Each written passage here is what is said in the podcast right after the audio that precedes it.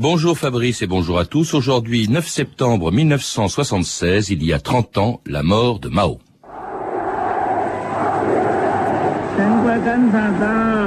0h10 ce matin à Pékin. Cette voix enregistrée lors des derniers congrès du Parti communiste chinois vient de s'éteindre. Avec la mort de Mao Tse-tung, disparaît celui que tous les hommes politiques de notre époque s'accordent à reconnaître comme l'une des plus grandes figures de l'histoire contemporaine.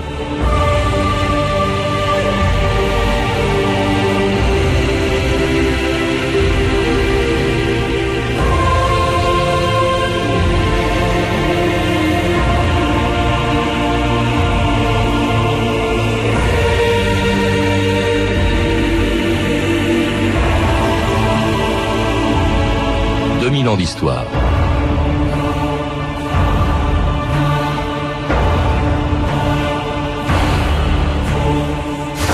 Quand il est mort il y a 30 ans, Mao vivait loin de la cité interdite, reclus dans une maison étroitement surveillée, équipée des moyens de sécurité les plus perfectionnés et à l'épreuve des tremblements de terre.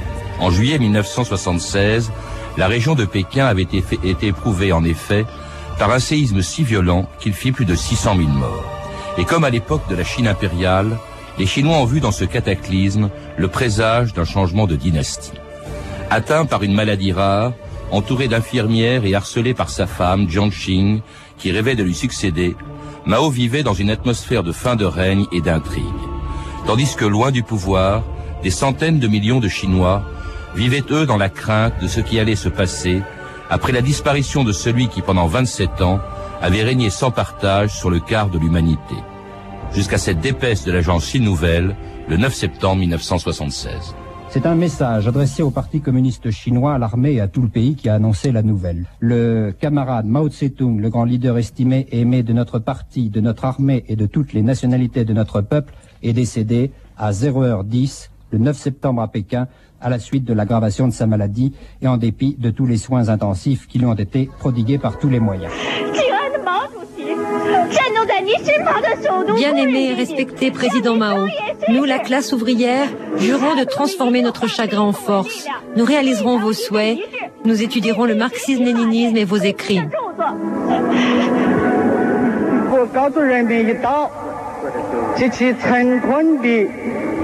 Tout le pays pleure notre grand commandant. Sous la direction du président Mao, le peuple chinois, longtemps opprimé et exploité, est enfin devenu maître chez lui. Sous la conduite du président Mao, le peuple chinois s'est dressé.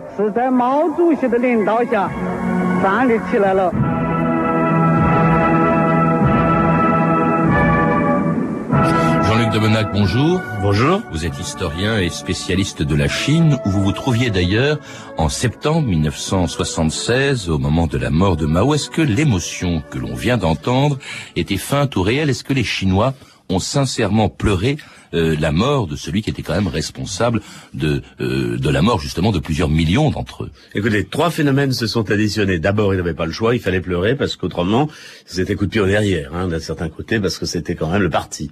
Deuxièmement, il y avait une sorte de déflagration nerveuse. Ils ont pleuré par nervosité, quoi. C'était le, il y avait maintenant les choses allaient devenir compliquées, tout allait changer.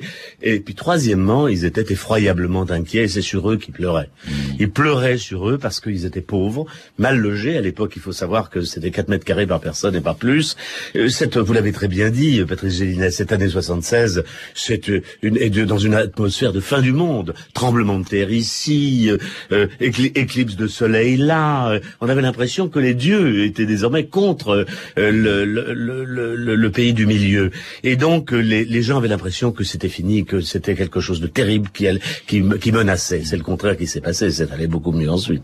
Oui, mais alors, il y a quelque chose quand même d'étonnant, c'est que cette espèce de d'émotion, euh, elle a largement franchi les frontières. Je crois qu'au même moment, le président de la République française, euh, Monsieur Giscard d'Estaing, qui est peu suspect d'avoir des sympathies pour pour la révolution culturelle chinoise, disait de Mao, c'est le phare de la pensée mondiale. C'est un mot qu'on entend plus volontiers dans la bouche d'un garde rouge que dans celle du président de la République. Bah écoutez, c'est une vieille histoire de des niaiseries, des naïvetés de l'Occident euh, face aux chefs totalitaires. Hein. On veut pas croire à la vérité. Euh, à l'égard de Staline, on a été à la limite de dire bien des choses. De Gaulle de, de trouver Staline plutôt pas mal. Hein. Euh, oui, ben, enfin, il le connaissait comme brutal aussi. Oui, brutal. Ben, on n'avait pas. Vous avez raison sur ce point que on n'avait pas compris la brutalité qu'il y avait sous Mao Tse-tung, euh, qui a été vraiment le, le, responsable de la mort de 70 millions de personnes. Oui, mais ça on l'a su essentiellement essentiellement ah. Ah, excusez-moi, quand je suis arrivé à, Hong Kong, euh, le tout début, euh, fin août 1976, ensuite je suis allé à Canton et j'étais au moment, là, disons, de la mort. Euh, la première chose que j'ai vue, moi, à Hong Kong, c'est un cadavre sur une plage. J'ai mhm. amené ma petite, ma fille qui avait trois ans, elle m'a dit, papa, qu'est-ce que c'est? Et je dis, c'est un cadavre. C'était quelqu'un qui arrivait de chez une populaire, vous comprenez Alors cet aveuglement, cette émotion, elle est peut-être due aussi parce qu'en 1976, on pense moins aux responsables d'une politique désastreuse qu'à celui qui prenait le pouvoir en Chine 27 ans plus tôt, en octobre 1949. En Chine, la retraite des nationalistes est générale.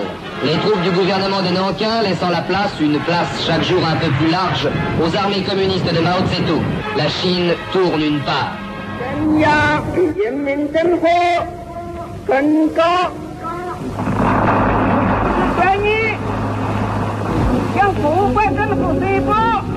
Le Conseil du gouvernement du peuple chinois a décidé d'annoncer à tous les gouvernements du monde que nous sommes le seul gouvernement légal représentant tous les citoyens de la République populaire de Chine.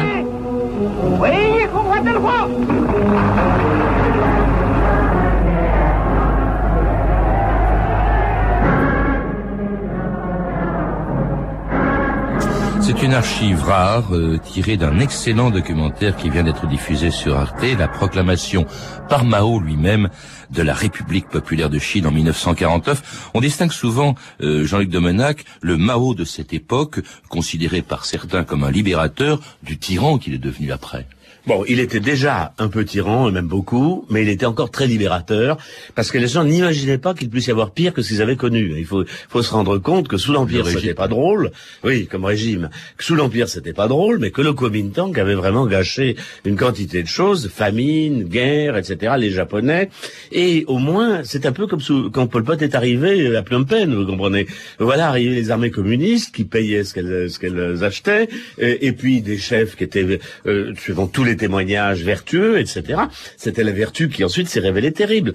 Les gens ne pouvaient pas imaginer que ça serait pire d'une part, et au début c'était plutôt pas mal. Donc effectivement, c'est euh, vraiment quelqu'un en quoi les gens euh, vraiment espèrent beaucoup, et c'est le fondateur d'une nouvelle dynastie. Mmh. Et la Chine tout entière aspire à vraiment euh, l'arrivée de ce nouvel empereur. Mao, c'est le jeune empereur, le bel empereur. Cela dit, c'est un empereur stalinien qui ne le cache pas. Il va même l'être au-delà. Après la déstalinisation en URSS, il va rester fidèle à, Staline et se comporter à bien des égards comme lui. Puissent nos intellectuels français avoir compris les choses aussi clairement que vous venez de le dire. Parce que euh, ce qu'en fait, vous venez de dire tout naturellement, ce qui est la parfaite vérité, c'est-à-dire que les Chinois n'ont pas été différents, ils ont été pires que les Russes, c'est vrai, que les Soviétiques. Alors que tous nos maoïstes croyaient que la Chine, c'était différent, qu'elle critiquait vraiment sur une base fondamentale. Donc ce qui s'est passé, c'est en fait la constitution d'un extrême stalinisme, d'un stalinisme du bout du monde, euh, qui est rural, brutal, mais au fond, c'était simplement Staline Empire. Et, est très original en se lançant dans une expérience totalement ah inédite et qui va s'avérer être désastreuse. C'est en 1958 ce qu'on a appelé le grand bond en avant. Ça, ça a été un désastre abominable qui a fait, dit-on, plus de 40 millions de morts, c'est-à-dire plus de la moitié au fond des morts sous le régime maoïste. Rappelez-nous, Jean-Luc Domenech, ce qu'était ce grand bond en avant. Ah ben, tout d'un coup, euh, Mao, euh, ça l'a gratté, quoi. C'est quelque chose. C'est sorti vraiment tout armé de son cerveau ailé, comme on disait Sommer, hein, véritablement. Cette idée que, bah voilà, euh, on va s'occuper un peu d'économie. Les Russes sont, sont, sont vraiment nuls. On va faire les choses trois fois, dix fois plus vite qu'eux. On va rattraper la Grande-Bretagne en trois ans et les États-Unis en dix ans, à condition qu'évidemment tout le monde travaille le plus près possible de 24 heures sur 24. Mmh. Et donc la, Chine tout entière a été mobilisée, les gens l'ont cru. Il y a eu par malchance, si je puis dire, un bel été, donc effectivement il y a eu pas mal de grains. Et voilà, tout d'un coup tout le monde s'est mis à y croire. Si bien que Mao Tse-tung recevant Khrouchtchev lui dit moi, de toute façon notre problème à nous c'est que maintenant on va avoir trop de céréales. Quelques mois après, les premières euh, famines se produisaient, les premières épidémies, la Chine commençait à mourir. Pour être précis aussi, il faut rappeler, il y a eu ce slogan de l'époque, euh, il faut marcher sur sur ses deux jambes. Ça voulait dire qu'il fallait développer en même temps l'agriculture, qui était la force de la Chine, et une industrie qui était inexistante. Alors on a créé des espèces d'aciéries dans les communes populaires, et c'était un effort trop grand. Et là, il y a eu une famine effroyable qui est dénoncée d'ailleurs très vite par la direction du parti qui se met à critiquer Mao. Oui, d'abord pour donner quand même un exemple, parce que c'était vraiment des famines comme on, a, on ne sait plus ce que c'est en Occident. Moi, quelqu'un m'a raconté qu'il il était en train, il achète l'équivalent d'un chinois d'un sandwich, il envoie sortir un ongle d'homme. Hein, il faut voir ce que c'est, quoi. Euh, vous pouviez manger des, des, des sandwichs à la viande humaine. Euh, oui, il y a eu du cannibalisme. Il y a eu du cannibalisme. Les, les, familles paysannes s'échangeaient les bébés. Chacun mangeait le bébé de l'autre. C'est des, des histoires, mais, mais effroyables, véritablement, une régression absolument épouvantable. On a connu des districts où sur euh, 500 000 habitants, il en mourrait euh, 300 000. Enfin, c'est quelque chose d'épouvantable.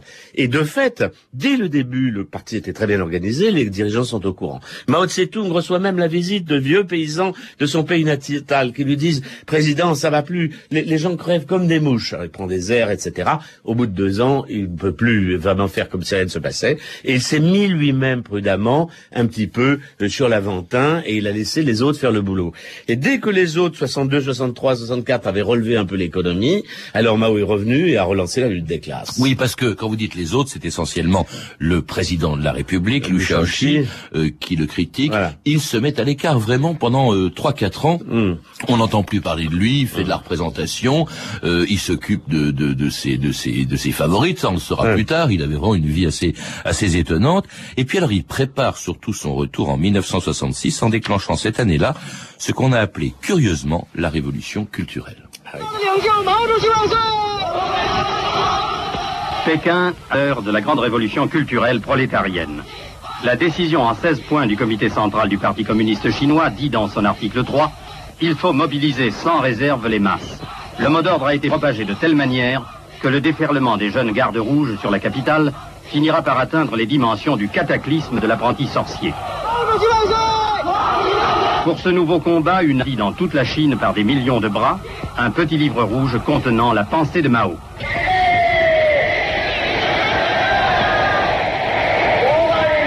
Pendant plus de six heures, hors d'atteinte sur son rocher élevé de la place Tiananmen, le président Mao verra battre à ses pieds les flots qu'il a déchaînés.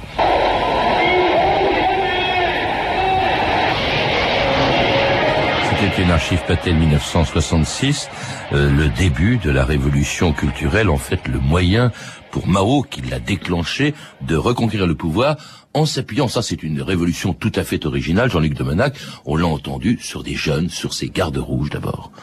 Ben oui, euh, c'est ça l'originalité de la révolution culturelle. C'est les jeunes, même euh, des enfants. Hein. D'abord, ça commence par quelque chose qui est pas original du tout. C'est l'armée et la sécurité, hein, quand même, avec euh, que dirigent Lin Piao et Kang Sheng, qui sont ses deux adjoints. Ensuite, on se saisit de la jeunesse. Et ma foi, ça nous rappelle un peu que, comme me disait un de mes vieux maîtres, il n'y a qu'une seule chose pire que les vieux Hum, ce sont les jeunes. Hum. Et toute l'histoire du XXe siècle est finalement scandée par euh, des mouvements de masse, euh, euh, disons, de, jeunes déchaînés. on comprend pas les Khmers rouges, Hitler sans cela. Mais les il faut le rappeler au fond. Il faut rappeler que les Khmers rouges, c'était aussi un mouvement qui a été encouragé, aidé par Mao Tse-tung. oui, ce qu'il a, qu'il a fait en Chine s'est produit aussi par sa Et d'ailleurs, Pol Pot était en décembre 1966 à Shanghai. Le, les Khmers rouges, ce sont des jeunes paysans qui été absolument dynamisé, fanatisé, etc. Alors voilà, c'est la jeunesse, euh, une jeunesse quasi hitlérienne, il faut dire les choses. Euh, les jeunes euh, ont cassé, les jeunes ont tué, les jeunes ont, mimé ce qu'il y avait de pire dans le régime. Ils créaient leur propre camp de travail forcé, où ils envoyaient les vieux artistes, les, les, des vieux poètes. Et moi, à Hong Kong, dix ans plus tard, je voyais arriver des peintres aux doigts cassés, des, des, peintres aux yeux crevés, pardon, des, des pianistes aux doigts cassés. Enfin, c'est tout la culture chinoise a été véritablement euh, bousillée. Jean-Luc Domenac, justement, pourquoi l'appelle-t-on la révolution culturelle Parce qu'elle a commencé à tout ce qui représentait la culture. Parce qu'elle a commencé par vouloir rétablir la ligne juste dans le domaine de la culture, c'est-à-dire mettre fin à toute variance, à toute diversité, à toute liberté, parce qu'elle a commencé par réprimer la culture. Hmm. Voilà. Et alors, qui s'en prend à la direction du parti. Hein. Il faut tirer sur les états-majors, disait, disait Mao. Euh, en fait, c'est une manière de d'éliminer le parti. Ça, c'est curieux, cette révolution faite par celui qui a amené le communisme au pouvoir contre l'État, euh, contre les dirigeants vrai, communistes accusés de capitalisme, de révisionnisme. Vous avez raison, euh, Patrick Gélina, mais c'est pas si différent de ce que faisait Staline. Hein. Staline a décapité X fois le Parti communiste soviétique, et quant au Parti polonais, une fois, il a carrément assassiné tous ses dirigeants. Hein.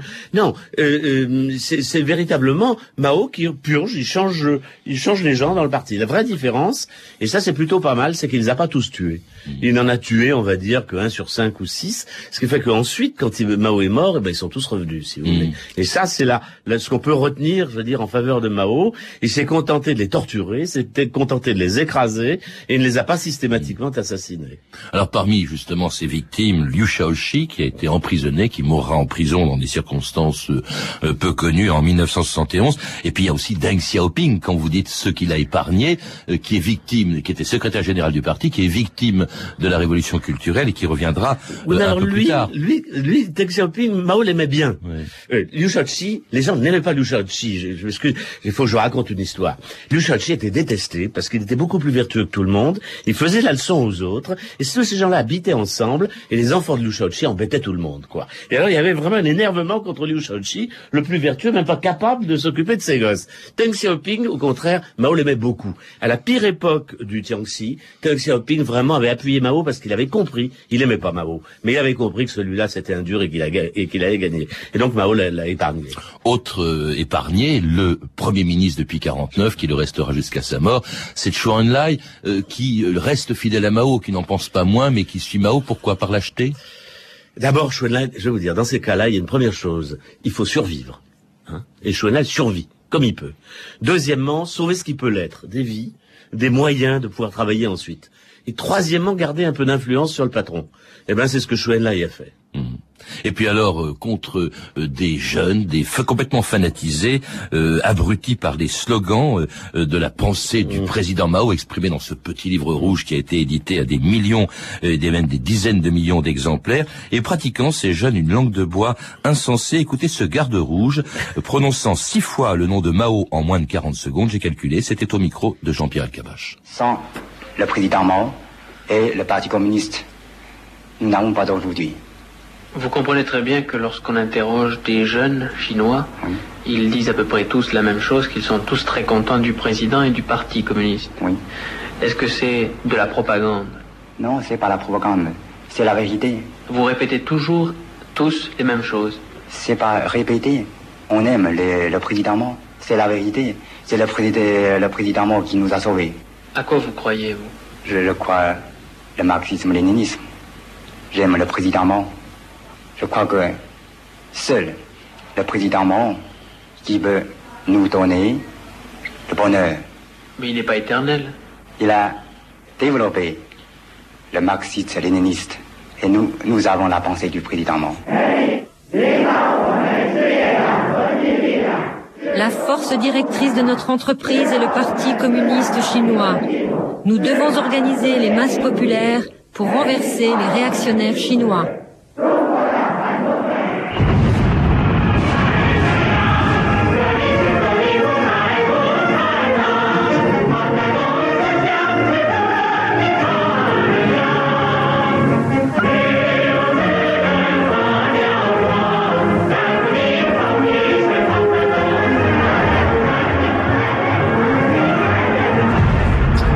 Chanson de l'époque euh, de la révolution culturelle, vous connaissez peut-être les paroles, Jean-Luc Doménac, les poissons ne peuvent vivre sans eau, ni les masses révolutionnaires vivre sans le Parti communiste.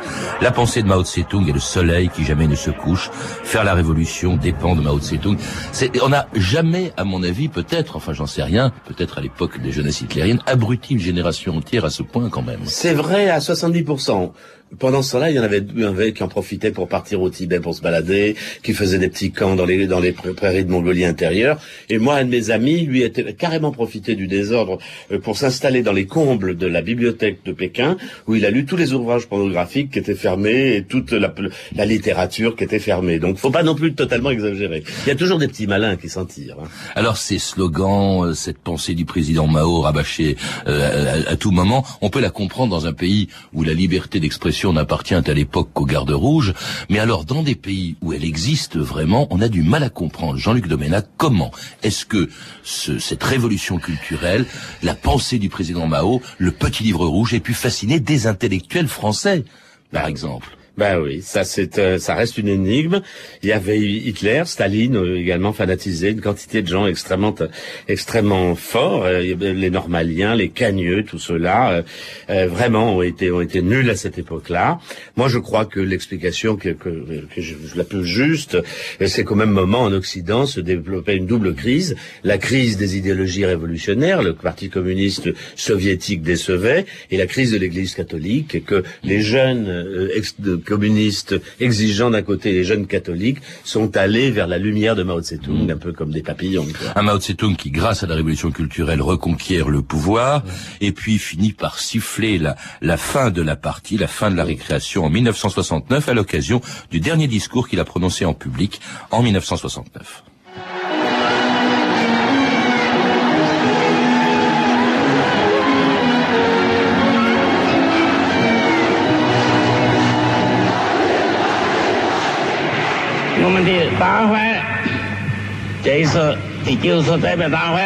J'espère que notre neuvième congrès sera un grand congrès d'unité et de victoire.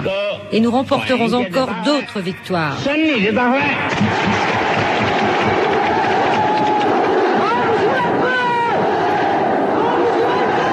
Alors c'était Mao en 69 au 9e congrès du Parti communiste chinois. Il ne dit pas que la révolution culturelle est finie, mais en fait c'est à ce moment-là que n'ayant plus besoin des gardes rouges, il les envoie à la campagne. Il est au fait de, de sa puissance et en même temps on le voit progressivement. Euh, nous sommes là à l'époque sept ans avant sa mort. Il va s'éloigner petit à petit du pouvoir. Il y a un événement qui va être très important, c'est la trahison de Lin Piao. Euh, Lin Piao, il avait, il avait donc il avait nommé comme successeur. voilà, il avait fait de Lin Piao son successeur. Ça a donné des idées à Lin Piao, qui a trouvé quand même que Mao Tse-tung ne se pressait pas de s'en aller, et a un tout petit peu eu l'idée de pousser un petit peu dans ce sens-là. Et Mao a dû donc prendre les choses en main, et, et euh, si Lin Piao n'avait pas fui, probablement euh, Mao l'aurait euh, euh, fait arrêter, disons. Et alors là, disons, pour beaucoup de gens, en l'étranger comme en Chine, c'est le début de la fin qui commence. Et les dernières années être des années où un Mao malade, retiré auprès d'une piscine. Maladie peu connue, rare, oui, une forme de, oui, c'est ça. de sclérose des, des nerfs. Absolument, et de près d'une piscine, parce qu'il adorait nager, il, à la, il donnait à la natation de grandes vertus. c'est pour, pour, pour survivre, il fallait nager et consommer des dames, disons. Des, c'est ça, c'est quelque chose qu'on a peu connu. il avait la réputation d'être un vertueux entièrement consacré à la Révolution. Eh bien, pas du tout. En réalité, euh, c'était une espèce de satrape. Il vivait comme tel. Oui, va pas. Non, non. Il préférait vraiment les femmes à tout le reste. Hein. Il mangeait pas tant que ça et il buvait pas tant que ça. Non, non, non, non. C'était vraiment les femmes. Hein. Vraiment les femmes, la poésie, euh, euh, les femmes, beaucoup, beaucoup. Et, dans, la sienne, qui d'ailleurs à la fin, alors oh, il, y a, il, y a, une atmosphère où c'est déchire entre eux. il y a sa femme Ching qui l'ancienne actrice qui est persuadée, qui est, qui est derrière le, le corps de Mao, quasiment mourant, dont on dit même d'ailleurs qu'elle l'a poussé à, à mourir parce qu'elle convoite sa succession. Il y a la bande des quatre. Euh, il, y a, il y a vraiment une atmosphère de, de, fin de règne quand il meurt en, en, en 1976. Euh, euh, juste un mot sur Tang Je crois qu'elle est beaucoup plus forte qu'elle elle était démoniaque, mais très forte. Très vite, bon bref, ils ont ils n'ont plus dormi ensemble. Très vite aussi, ils n'ont plus mangé ensemble. Mais quand même, Mao le, avait pour elle une certaine estime et admiration. Il n'est pas du tout impensable que Mao, que Mao ait voulu lui laisser la succession. Jusqu'à sa mort, donc le 9 septembre 1976, et neuf jours plus tard, c'était ses obsèques sur la place Tiananmen. Écoutez cette archive d'une radio qui à l'époque n'avait pas les moyens techniques euh, d'être bien entendue par tout le monde. Devant la dépouille du président Mao, beaucoup de gens ont levé le point de voix en prêtant serment solennellement.